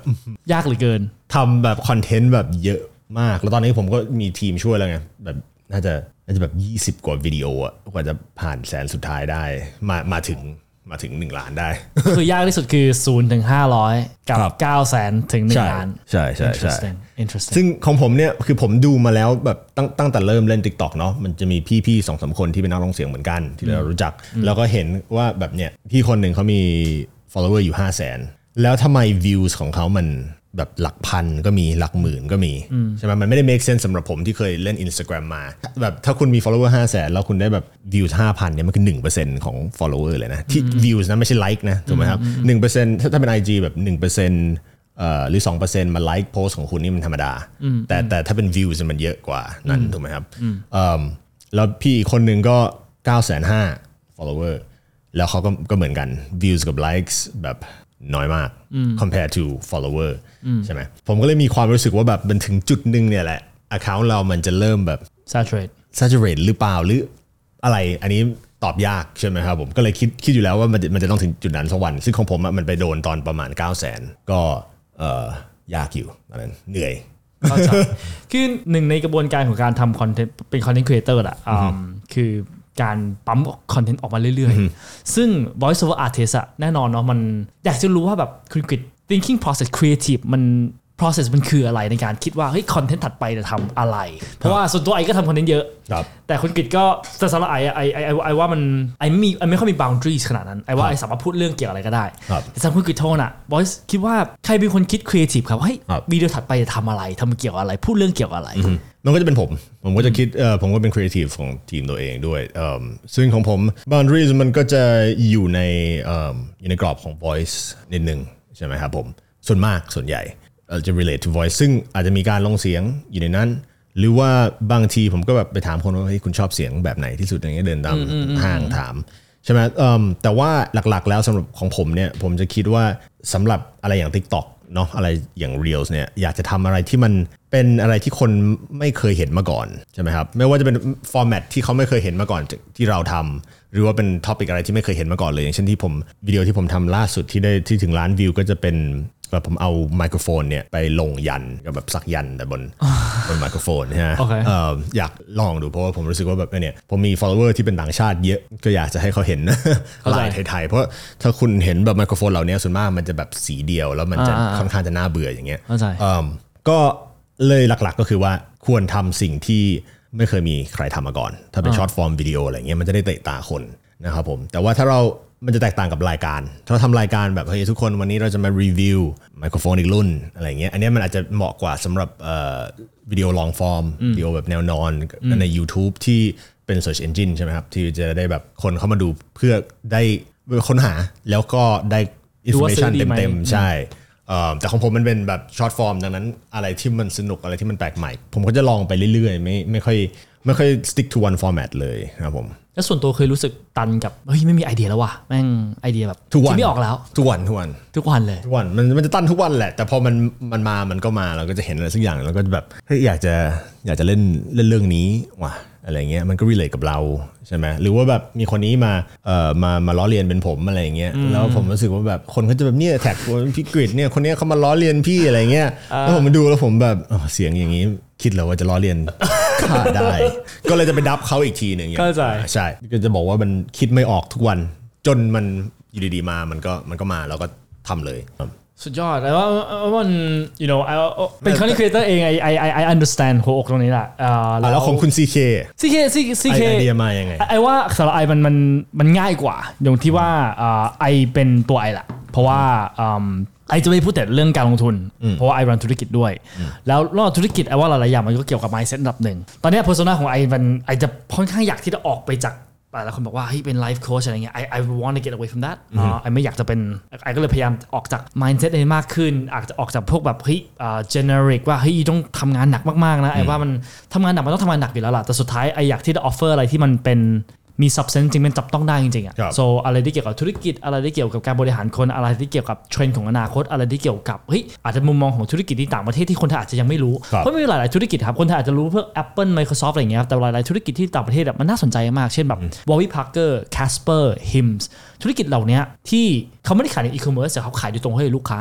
คนไทยอาจจะยังไม่รู้ so จริงๆไอก็อยากอยากจะนำข้อมูลพวกนี้แหละให้คนไทยมากขึ้น แล้วสำหรับไออะไอไอ ว่าไอเป็นเด็กดื้อคนหนึ่งแหละแล้วค่อนข้างที่จะไม่ค่อยชอบหลาย ๆ มุมของสังคมไทยเท่าไหร่เอ่อผู้ใหญ่พูดอยู่เด็กอย่าพูดอะไรอย่างเงี้ย so ไอว่าการที่ไอแสดงออกสิ่งพวกเนี้ยไอว่าคนที่ดูไออะไม่ได้เป็นเพราะไอพูดอะไรแตกต่างหรอก แต่ว่าไอพูดคำในใจของเขาอยู่ so เอ่อมันก็ช่วยได้ระดับหนึ่ง แล้วอืมไอเชื่อว่าเดี๋ยวเนี้ยมันสิ่งเรียกว่าสังคมไทยอะมันจะค่อย ๆ จางลงไปเรื่อย ๆ เพราะว่าไม่ว่าเราจะเป็นมนุษย์ของชาติไหนก็แล้วแต่ ทุกคนรักอิสระครับ ทุกคน อยากเป็นนายของเวลาตัวเอง ไม่มีใครชอบว่าเฮ้ยไอเป็นลูกน้องไออยู่ในห้องห้องเอ่อห้องห้องประชุมแล้วครับไอไม่มีสิทธิ์ในการพูดเพราะว่าซีอพูดอยู่ ไม่มีใครชอบความรู้สึกนี้หรอกไม่สนว่าอยู่เป็นคนชาติไหน หรืออยู่เป็นคนสังคมไหนครับ so อืมไอว่าเส้นระหว่างเป็น local citizen กับ global citizen อะเส้นเนี้ยมันจะบางลงเรื่อยๆ so วิถีชีวิตของทุกคนเนี่ยเหมือนเหมือนกับสิ่งที่เรียกว่าประชาธิปไตยอะทุกคนรักประชาธิปไตย ไม่สนว่าอยู่เป็นคนชาติไหนก็แล้วแต่เมืองจีนอะอยู่ไปหาคนจีนก็ได้คนข้างในอะคนข้างในก็อยากได้ประชาธิปไตยเขาแค่ไม่กล้าพูด so สุดท้ายอะสิ่งเหล่านี้ไม่ว่าอยู่จะอยู่สังคมไหนประเทศไหนอะเขาก็อยากได้ so ไอแค่อยากจะเป็นกระบอกเสียงให้กับคนไทยแหละว่าสำหรับคนที่ไม่กล้าคุยกับนายตรงครับๆสำหรับคนที่ไม่กล้าจะด่าป้าข้างบ้านตรงๆ หรือว่าไม่กล้าพูดกับคุยกับพ่อแม่ของตัวเองตรงๆไออยากจะเป็นกระบอกเสียงให้เขาหวังว่าเขาอาจจะไม่ต้องด่าเองไม่ต้องพูดเอง แต่ว่าหวังว่าคำพูดของไออะทำให้เขารู้สึกว่าเฮ้ย ไไอ้ก็ไม่ผิดนี่หว่าที่ไอ้คิดอย่างนี้อือฮึเราก็แชร์ไปใช่ไหมแชร์ใช่แท็กแท็กแม่แท็กป้าประประมาณประมาณนั้นไม่แต่ว่าประณนั้นถ้าเราพูดถึง process ว่าแบบในในการเป็น content creator ว่าแบบมีไอเดียยังไงเนี่ย คือแบบอย่างคุณ CK ก็คือแบบเอ่อมีปุ๊บก็จดไว้หรือว่าจะมีแบบ dedicate ว่าแบบมันมี 2 แบบอาทิตคย์รับหนึ่งมันมีคือวิดีโอของ I อะอ่ามันจะมีคอมเมนต์ so I ก็จะพยายามดูคอมเมนต์ให้โปรดิวเซอร์ดูคอมเมนต์โอเคแล้วเอาคอมเมนต์พวกนั้นอะมาทำเป็นวิดีโอโอเคนี่เป็นหนึ่งสองอาจจะมีโปรดิวเซอร์อีกคนหนึ่งที่ คอยดูสิ่งที่อยู่ในข่าว สิ่งที่คนไทยยังไม่รู้ แล้วเอาคำถามพวกเนี้ยมาถามไปสดๆเลย แล้ว I จะ I จะบอกเขาตรงๆว่า I จะบอกทุกคนเลยนะครับว่าไม่ต้องเตรียมคำถามให้ I I ไม่อยากมีสคริปต์ I ไม่อยากอยู่เอามาให้ I แล้ว I ต้องมา research แล้ว I ต้องมีสคริปต์เพราะว่า I อยากให้คนดูความรู้สึกที่ว่าเหมือนได้คุยกับ I จริงๆครับเพราะอยู่ดี I เดินผ่านเขาถ้าเขาเจอ I แล้วเขาบอกเฮ้ยซีขอถ่ายรูปหน่อยแล้วมีคำถามอะ I ไม่มีสคริปต์อะ I ความรู้สึกนั้นอะ I อยากให้เขา ได้รับความรู้สึกนั้นอะครับในในกล้องหรือว่านอกกล้อง I ว่า that is very important เพราะว่ามันสิ่งที่มันบ่งบอกถึง authenticity แล้วก็เจตนา ความเป็นจริงความ real มากที่สุดอะครับครับ so อันนั้นเป็นสิ่งที่อืมช่วยได้อันดับหนึ่ง ซึ่งอ่าปรากฏว่าไอตอบได้คำถามหลายแง่มากๆ ไม่ว่าจะเป็นเกี่ยวกับอาการเมืองของประเทศนี้ หรือเกี่ยวกับธุรกิจของแนวนี้ ธุรกิจเกษตรกร ประเทศไทย mindset สังคมอ่า ไอว่าไอสามารถ touch on หลายๆ topic ได้ so มันมันก็ช่วยอันดับหนึ่งแหละที่จริงไอไม่ไอไม่ตันสำหรับอ่าตัวตัวคอนเทนต์ขนาดนั้นเพราะว่าไอเป็นไอมากที่สุด เพราะสุดท้ายแล้วไอไม่อยากจะเป็นผู้เชี่ยวชาญเฉพาะแค่ด้านเดียวไอเป็นไอ so ไอสามารถ touch คือไอสามารถให้ opinion กับหลาย ๆ สิ่งอย่างได้ แล้วทุกอย่างที่ I พูด I can เป็น content instead of having to rely on trend rely on that and this so ใช่ใช่ใช่คือแบบสิ่งที่ผมได้ที่มันสำคัญจากตรงนี้ก็คือ authenticity เนาะเพราะว่าสมมุติว่าวิดีโอเดียวกันที่วิดีโอ topic เดียวกันกับที่คุณ CK พูดถึงเนี่ยแต่ว่าถ้าเรามานั่ง research แล้วแบบมี data point ตรงนู้นตรงนี้ตรงนั้นอะไรเงี้ยใช่มันก็จะเป็นใช่เหมือนแบบรายการ ซึ่งมันจะมีบางคนที่เขาทำกันเนาะเขาบอกเฮ้ยมารีวิวแบบมันก็จะกลายเป็นเหมือนรีวิวของบริษัทนั้นหรืออะไรประมาณเนี้ยซึ่งมันมันเหมือนแบบมันไม่ใช่ตัวเราแล้วไงใช่ปะมันเหมือนกับว่าเราเป็น host ที่มีรายการที่กำลังรีวิวบริษัทหรือคอนเซปต์อะไรอย่างเงี้ยอยู่ มันก็มันก็ได้ได้ข้อข้อมูลแหละ แต่มันก็ไม่ได้เป็นความแบบฟลูเอนเซอร์ไม่ได้เป็นกันเองขนาดนั้น ใช่ ใช่ไหมครับ ก็ thanks for sharing sure sure กับวิดีโอโทนครับ คืออืมหลังจากที่ viral sensation เกิดขึ้น ครับ ทุกคนล้อทุกคนเรียนแบบทุกคนทำท่าเฮ้ยดุดันไม่เกรงใจใครนะครับ ชีวิตเปลี่ยนไหมครับ ทั้ง personally ชีวิตส่วนตัวแล้วก็อืมชีวิตการงานด้วยครับ สองคำถามนะถ้าถามว่า personally ชีวิตเปลี่ยนไหมไม่ค่อย เพราะว่าเราก็ยังทำงานอยู่ที่บ้านและที่สตูดิโอต่างๆ เหมือนเดิมใช่ไหมผมว่าเพราะผมทำงานอยู่ในสตูดิโออยู่แล้ว ตอนนี้ก็คือก็สตูดิโอมากขึ้นใช่ไหมครับอืมแต่ว่าถ้าเป็นเรื่องของการงานเนี่ยก็จะเรียกว่าผมได้ประสบการณ์หลากหลายมากขึ้นใช่ไหมครับเพราะว่าเมื่อก่อนก็คือผมก็นั่งอยู่ในห้องกับไมโครโฟนแบบนี้คล้ายๆแบบนี้นะครับเอิ่ม แล้วก็เราก็ทำงานแบบเดียว แต่ตอนเนี้ยผมก็ได้โอกาสที่จะทำงานหลาย ๆ แบบที่แบบเฮ้ยอาจจะสนุก แล้วก็เราไม่เคยทำมาก่อนก็อยากลอง อย่างเช่น ได้ไปเอิ่มเล่นพวกแบบที่ TVC ใช่ไหมโฆษณา เพราะว่าธรรมดาเราจะลงเสียงให้โฆษณาอย่างเดียว เพราะว่าบางทีเขาอัดเสียงมาไม่ดี หรือว่าเอ่อนักแสดงเขาอาจจะไม่ได้มีเสียงที่ดี หรือเหมาะกับแบรนด์ใช่ไหมครับเราก็ต้องมานั่ง dub เขาคราวนี้ได้มาเล่นโฆษณาเองแล้วมา dub ตัวเองด้วย ยากกว่าที่คิด เออนึกว่าเป็นพอเป็นตัวเองแล้วจะ dub ได้ง่ายมากอะไรเงี้ยอืม แล้วก็แล้วก็ได้ทำงานอื่นๆ อย่างเช่น แบบไปออกรายการใช่ไหมครับมีแบบรายการตลกด้วย เราไม่ได้เป็นคนที่แบบ get มุกไทยเยอะแต่ว่าแต่ก็ได้เป็น experience ที่แบบไม่เคยคิดเลยว่าจะได้ไปเล่นในรายการตลก มีทีวีซีรีส์ที่เขาชวนไปเล่นใช่ไหมครับเพื่อนเป็นโปรดิวเซอร์ก็แบบชวนไปไปเล่นก็โอเคใช่ไหมชีวิตเลยเปลี่ยนในในเชิงของได้ได้ทำอะไรแปลกๆ ที่เราไม่ได้เราไม่เคยได้ทำมาก่อนใช่อืม หลายอย่างมากเนาะอ่าแล้วไปออกรายการแบบอินเทอร์วิวหลาย ๆ ที่อะไรเงี้ยครับผมได้เจอหลาย ๆ คน ซึ่งผมว่าอันนั้นเป็นส่วนที่สำคัญที่สุดนะเพราะว่าผมรู้สึกว่าเราเกิดมาเนี่ยโอเคมัน collect ได้หลายอย่าง แต่ว่าอย่างที่สำคัญที่สุดคือ experience ใช่ไหมครับ เลยต้องบอกว่าสนุกดีกับการได้ทำหลากหลายครับชวนไป หลายๆอย่างได้แต่แต่แต่เคยแต่เคยคิดใน wildest dream ของตัวเองไหมว่าแบบ career ของ voice over จะพาตัวเองมาถึงจุดนี้ได้ในวันเนี้ยไม่เคยคิดเลยว่าเอิ่ม career ของ voice over จะพาผมมาถึงจุดนี้ได้ เพราะว่ามันแทบไม่มี example อื่นๆ ของคนที่แบบมาถึงจุดนี้ได้จากจากแบบงานแบบนี้ถูกไหมครับเพราะว่าในเมืองไทยแล้วก็อาจจะหลาย ๆที่เนี่ยแหละ งานที่ถือว่าเป็นคนดังได้เนี่ยมันจะต้องเป็นไม่นักร้องก็นักแสดง หรือว่าแบบ หรือว่าอาจจะเป็นแบบนายแบบก็ได้นายแบบนางแบบดัง ๆ ก็ได้ครับ ซึ่ง voice voice over artist เนี่ยมีน้อยมากที่ที่ดัง ถึงแม้ในประเทศอื่นก็ตาม มันก็จะมีแบบบางคนอย่างเช่นคนที่แบบพากเสียงดาร์ h เวเดอร์ใช่ไหมครับหรืออะไรเงี้ยเพราะว่าอะไรเพราะว่าบางทีพอมันมี role ใหญ่ๆ role ลงเสียงใหญ่ ๆ ในหนังดัง ๆ มันก็จะถูก มัน role เหล่านี้ก็จะถูกแบบให้ไปกับนักแสดงอยู่ดี อย่างเช่น Guardians of the Galaxy ที่ออกมาใช่ไหมกรูดซึ่งเป็นนักนักลงเสียงก็ได้ แต่ว่ามันก็เป็นวินดีเซลอยู่ดีใช่ไหมครับก็เลยรู้สึกว่าแบบพองานดัง ๆ งานใหญ่ ๆ มันมาเนี่ยก็จะโดนนักแสดงแย่งไป อยู่ดี ใช่ก็เลยไม่คิดว่าแบบเออวันหนึ่งเราจะมาดังได้บวกกับว่าแบบการลงเสียงเนี่ยมันคืออย่างหนึ่งเนาะเราลงเสียงไปสคริปต์มันมี แต่ว่าพอเรามาทำคอนเทนต์หรืองานอื่น ๆ ที่ต้องไปออกรายการสดๆเนี่ยมันก็ต้องใช้ภาษาไทย ซึ่งเราก็ไม่ได้รู้สึกว่าแบบเราเก่งขนาดนั้นแบบ conversationally ใช่ไหมเก่งมากก็เลยเก่งมากอืมพูดก็เลยรู้เรื่องมากเลยใช่ปะก็เลยแบบไม่คิดว่าจะจะจะดังได้ในในประเทศไทย เพราะว่าตอนเด็กๆก็จะมีคนล้อว่าพูดไม่ชัดหรืออะไรอย่างเงี้ยเออแต่ตอนทำคอนเทนต์คือทำคอนเทนต์ TikTok ก็ไม่คิด ไม่เคยคาดคิดเลยว่าชาว่ามันจะจะมีทั้งประเทศที่มาดูเรียนแบบขนาดนี้ ใช่ใช่ใช่แล้วตอนตอนนี้คืออยากรู้ว่า added feeling ครับเกี่ยวเกี่ยวกับตอนเห็นคนล้อเลียนตอนเห็นคนทำตามตอนเห็นคนทำแบบอะ คือตอนนี้รู้สึกแน่แน่แน่นอนว่าตอนแรกที่มีเห็นว่าคนเลียนแบบอ่าเห็นว่าคนล้อเลียนหรือว่าอย่างเงี้ยครับ in a good way คงรู้สึกว่าปลื้มเนาะความปลื้มเหล่าเนี้ยครับวันเนี้ยรู้สึกชาได้ยังครับ รู้สึกว่าต้องต้องบอกตอนชิบมัตอนหแรยังกอะไม่ไม่แน่ใจว่าแบบนี่เขาล้อเลียนเราแบบดีหรืออ่าโอเคหรือไม่ดีใช่ไหมแต่ทีนี้แบบพอคนเขาแบบล้อเลียนกันเยอะๆหรือบางคนเขาอาจจะไม่ได้ล้อเลียนเขาไม่ได้รู้ด้วยซ้ำว่าเขาล้อเลียนเราแล้วเขาแค่เห็นว่าแบบหลายคนมาดูตันไม่เกรงใจใครว่ารถกระบะอะไรอย่างเงี้ยเขาก็ทำกันเนาะถามว่าชาไหมชินหรือยังครับชินไหมมันก็ไม่ชิน เพราะว่าทุกวันแบบบางทีแบบเราเราแบบแค่แบบเราแค่แบบตื่นมาใช่ไหมแล้วเราก็แบบอ่าโอเค ต้องมาที่นี่สมมติแล้วแบบ เรียก Grab มาใช่ไหมครับเข้ามาใน Grab เขาบอกเฮ้ยคุณกรีนอะไรอย่างเงี้ยแบบงงว่าแป๊บนึงก็แบบเฮ้ยทำไมน่าเขาจะรู้เรารู้จักได้ไง น่าจะเจอกันบ่อยใช่ไหมน่าน่าจะประสบการณ์นี้บ่อยตอนใช่ใช่ใช่ตอนใช่ไออย่างเมื่อวานสั่ง Grab มากินใช่ไหมครับผมเอิ่มเขาก็ส่งอาหารเขาบอกอ๋อร้อยห้าสิบแปดบาทครับอันนี้เบอร์บัญชีครับแล้วขอถ่ายเซลฟี่ด้วยครับ โอเคไปแล้วครับผมแบบว่าใช่ไหมมันมันก็จะ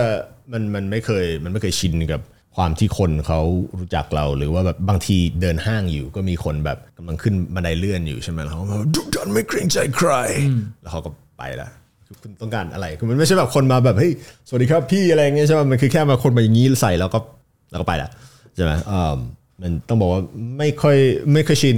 กับตรงนี้ แต่ความความดังเป็นอะไรที่ต้องบอกว่าพอได้แล้วอะมันให้มันหายไปมันเป็นไม่ได้ อ่าอย่างที่พูดครับ ตอนนี้คือเข้าห้างคือคนรู้จัก มีมีช่วงเวลาที่เคยที่รู้สึกว่าคิดถึงที่ช่วงเวลาที่เราไม่ดังไหมช่วงเวลาที่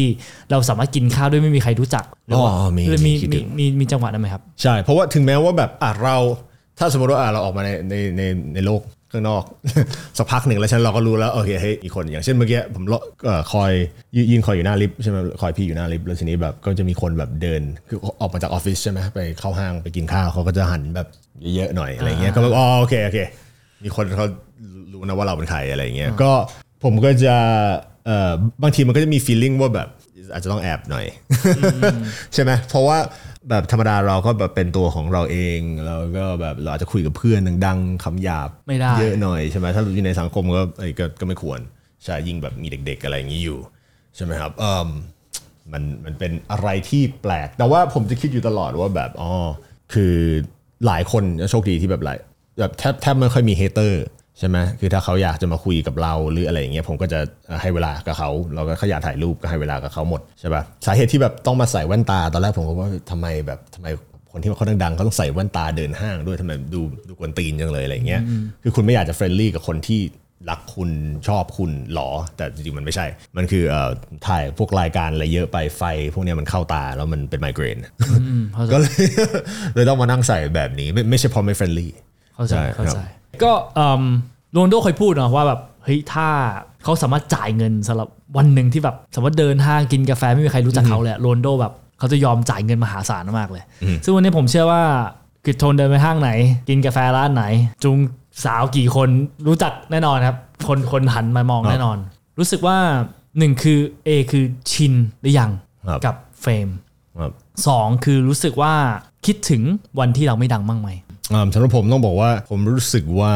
ผมเป็นเหมือนคนที่แตกต่างจากแบบคนที่คนรู้จักเขาเยอะ เพราะเพราะว่าแบบหลายคนที่ดังเนี่ยเขาอาจจะเป็นนักร้องนักแสดงใช่ไหมนักกีฬาเหมือนกัน เอ่อเหมือนโรนัลโดเนี่ยแล้วคนก็จะแบบเฮ้ยวิ่งเข้าไปหาขอถ่ายรูปหรืออะไรอย่างเงี้ยคือบางทีผมก็มีแบบนั้น แต่ว่าเพราะว่าเป็นนักลงเสียงเนี่ยมันไม่ค่อยมีแบบนี้มาก่อนอะไรเงี้ยมันเลยเลยบางคนเขาแบบกล้ากลัวหรือแบบงงๆว่าเราควรจะ react กับคนที่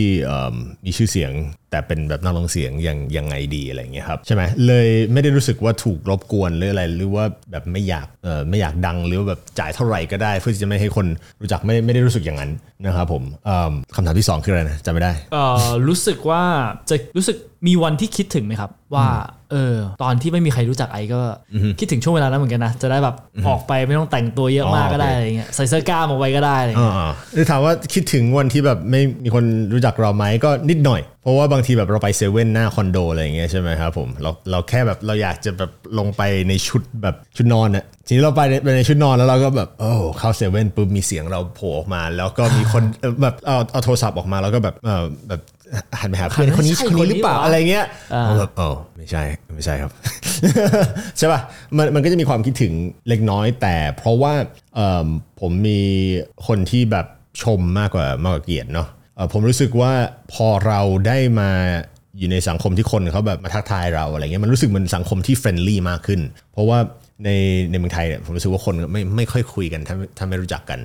เปรียบเทียบกับตอนที่ผมอยู่กับครอบครัวที่เท็กซัสใช่ไหมครับผมจะมีครอบครัวอยู่ที่เท็กซัสเยอะอะไรเงี้ยเราแค่เข้าไปในลิฟต์ด้วยกันแล้วก็ชวนชวนกันคุยแล้วจะ friendly มากกับในเมืองไทยพอเราเข้าไปในลิฟต์เราก็จะแบบอ๋อไม่รู้จักกันอะไรเงี้ยเออมันเลยมีความ friendly ผมอย่างเช่น example ก็คือว่าผมบินไปอุดรไปไปสอนหนังสือ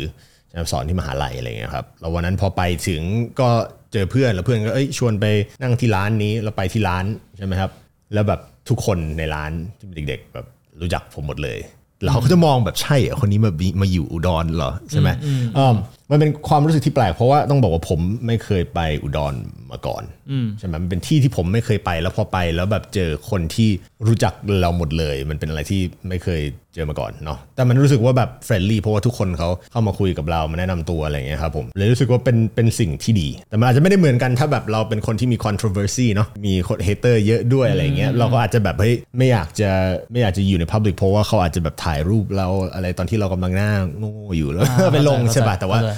สำหรับผมนี่ส่วนมากคนจะ friendly ดังนั้น มันก็เป็นถือว่าเป็นเป็นสิ่งที่ดีครับผม อันนี้คืออยากรู้ส่วนตัวครับ ถ้าเราไม่ใส่หมวกมีคนทักน้อยลงวะถ้าเราไม่ใส่หมวกมีคนทักน้อยลงใช่แต่นั่นคือสาเหตุว่าทำไมผมใส่หมวกในนี้ไงเพราะว่าถ้าผมอยากจะเป็นเอ่อคนที่ไม่มีใครรู้จัก ผมก็ถอดหมวกแล้วก็กลายเป็นนักท่องเที่ยวจีนทันที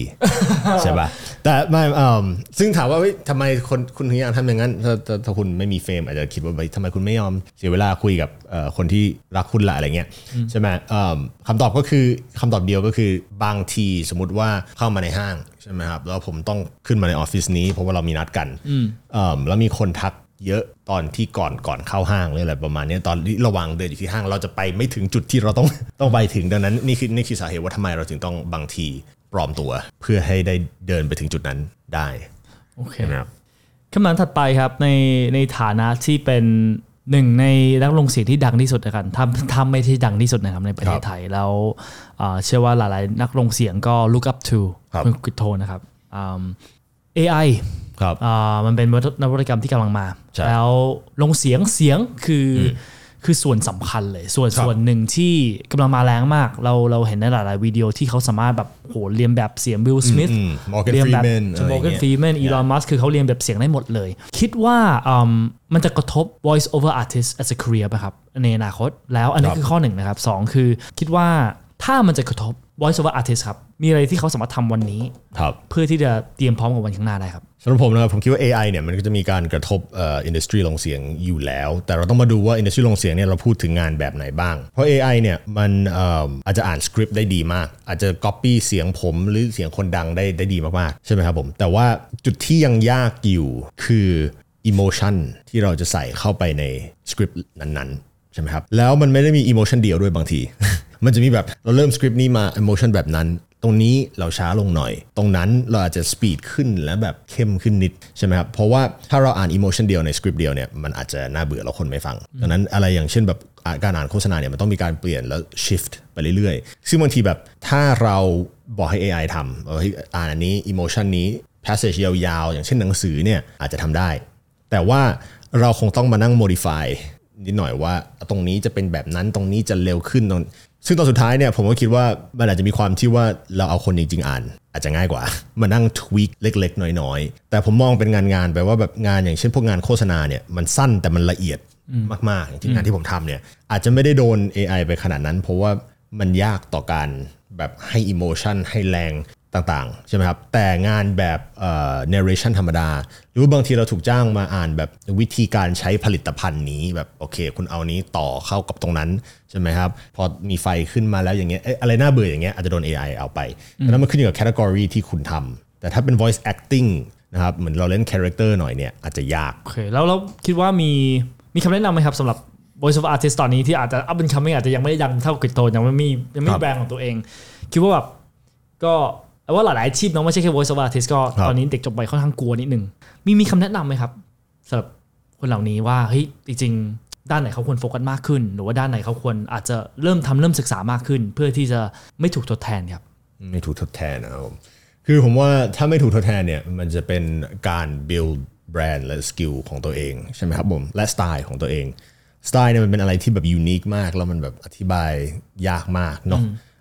แต่ถ้าเราแบบว่าโฟกัสอย่างแรกเนี่ยเราต้องโฟกัสว่าแบบเราอาจจะเก่งทางไหน เพราะมันมันมีหลายดิส i พลินของ voice over artist พอเราเรารู้แล้วว่าอันเนี้ยเป็นอันที่ลูกค้าชอบจ้างเรา แล้วเราสามารถที่จะลองแบบว่าพัฒนา skill ตัวเองให้มันเหนือกว่าคนอื่นยูนิคกว่าคนอื่นด้วย ไม่ว่าจะเป็นการแบบ pacing การเน้นเสียงใช่ไหมครับผมการ interpret script ที่ดีกว่า แล้วแบบเข้า character ได้ดีมากอะไรเงี้ยถ้าเราทำตรงตรงเนี้ยได้ใช่ไหมครับผมมันน่าจะทำให้เราเป็น artist ที่ unique มากๆบวกกับว่าการสร้างแบรนด์ของตัวเองอย่างที่ผมสร้างแบรนด์ตัวเองเนี่ย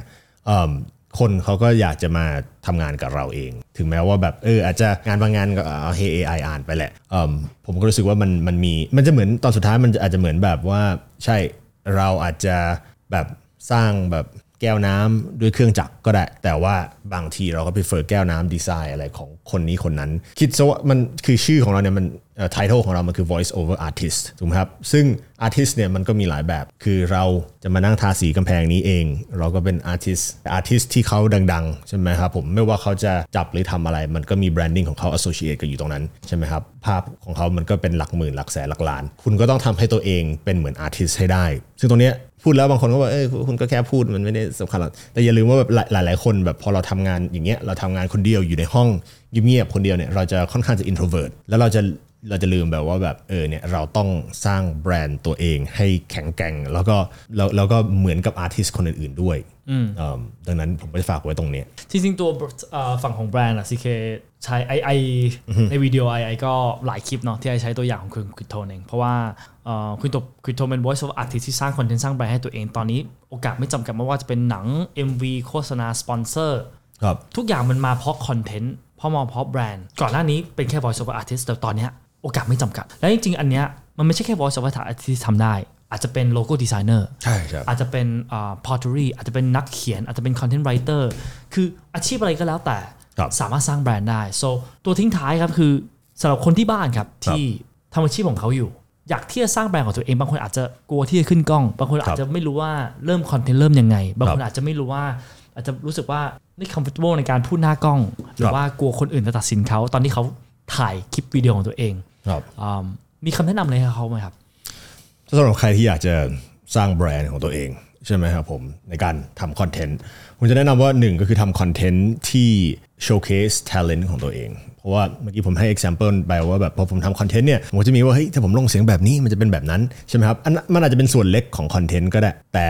มันมีอยู่ว่าศักยภาพของเราเป็นยังไงดังนั้นคนดูจะได้รู้ว่า talent ของเราเป็นยังไง แตกต่างกับการที่อยู่ดีๆ สมมติว่าเรามาเล่าเรื่องอ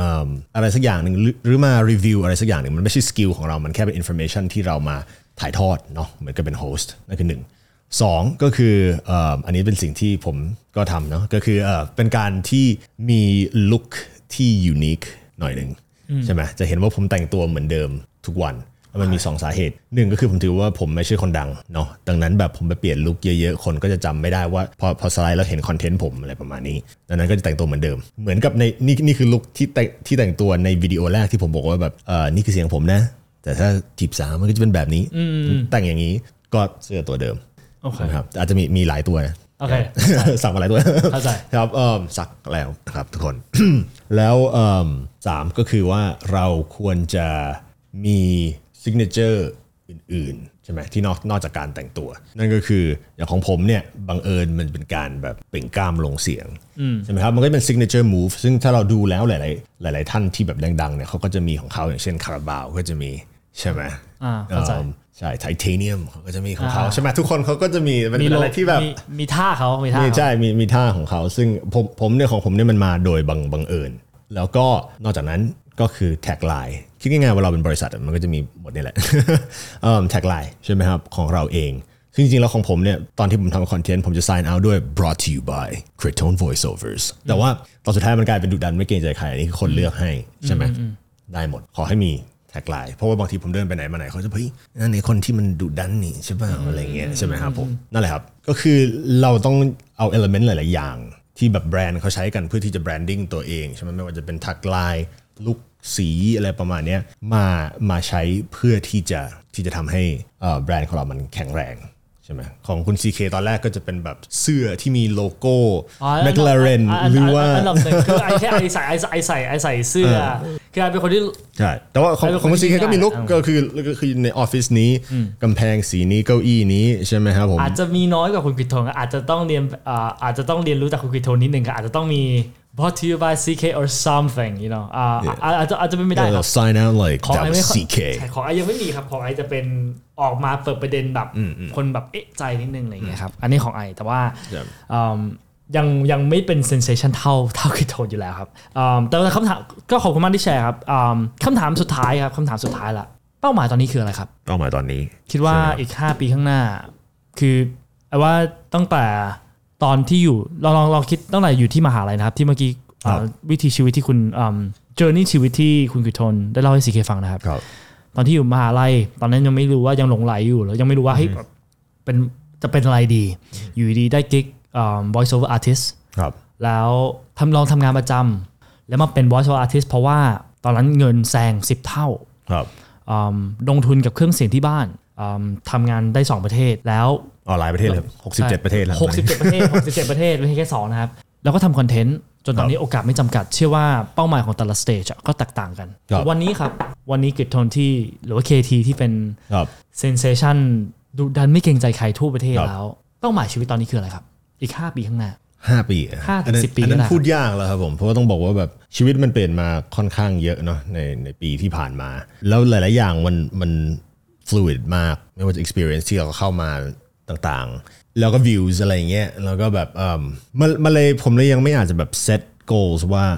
อะไรเป็นอะไร ตอนนี้ผมแค่แบบ savings ไปเฉยๆ ยังไม่ได้ไปแบบตัดสินใจว่าจะไปทางไหน เพราะว่าไม่ไม่รู้สิผมรู้สึกว่ามันมีหลายทางมากตอนเนี้ยพออพอเราอยู่จุดเนี้ยมัน options มันมันเยอะ เราต้องเลือกดีๆ ใช่ไหมครับผมอืมเลยต้อง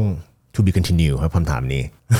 แต่ผมแต่ผมจะมีแบบ goal สั้นๆ เล็กๆ ไปก่อน พวกเนี้ยมันจะมีอย่างเช่นแบบเออเนี่ยผมอยากจะถูก verify บน IG อะไรอย่างเงี้ยซึ่งแบบเล็กๆ ที่ทีละทีละ step เป็นคนเชื่อในการแบบไปทีละ step ให้มันให้มันได้ดีๆ อะไรเงี้ยซึ่ง IG ก็ถูก verify ไปแล้ว ซึ่งน่าจะเป็นแบบนักลงเสียงคนแรกที่ถูก verify ได้ใน IG ในประเทศไทยอะไรอย่างเงี้ยอืมแล้วเดี๋ยวต้องเดี๋ยวต้องลอง TikTok อีกทีหนึ่งแต่ว่ามันยากอยู่ พูดถึง IG ก็อยากอยากรู้ทำไมโปรไฟล์พิก IG ถึงไม่ใส่หมวกครับ ใส่หมวกใส่หมวกตอนนี้ใส่หมวกแล้วเหรอ เย่ใส่ใส่หมวกแต่อืมแต่แต่ Facebook ไม่ได้ใส่ใช่คือ Facebook ไม่ไม่ค่อย Facebook คือแบบมันเป็นอันที่แบบเก่าที่สุดมั้งใช่ไหมมันมาตั้งแต่ผมอยู่แบบ high school อะไรอย่างเงี้ยแล้วจะมีเพื่อนเยอะสุดเพื่อนจริง ๆ ตั้งแต่เด็กๆ baby อะไรอย่างเงี้ยครับผมก็เลยอยากจะแบบอันนั้นเป็นโซเชียลมีเดียส่วนตัวไปมากกว่าใช่ครับผมอย่างในใน Facebook ผมก็ไม่ได้แบบมีเพจอะไรอย่างนี้ แต่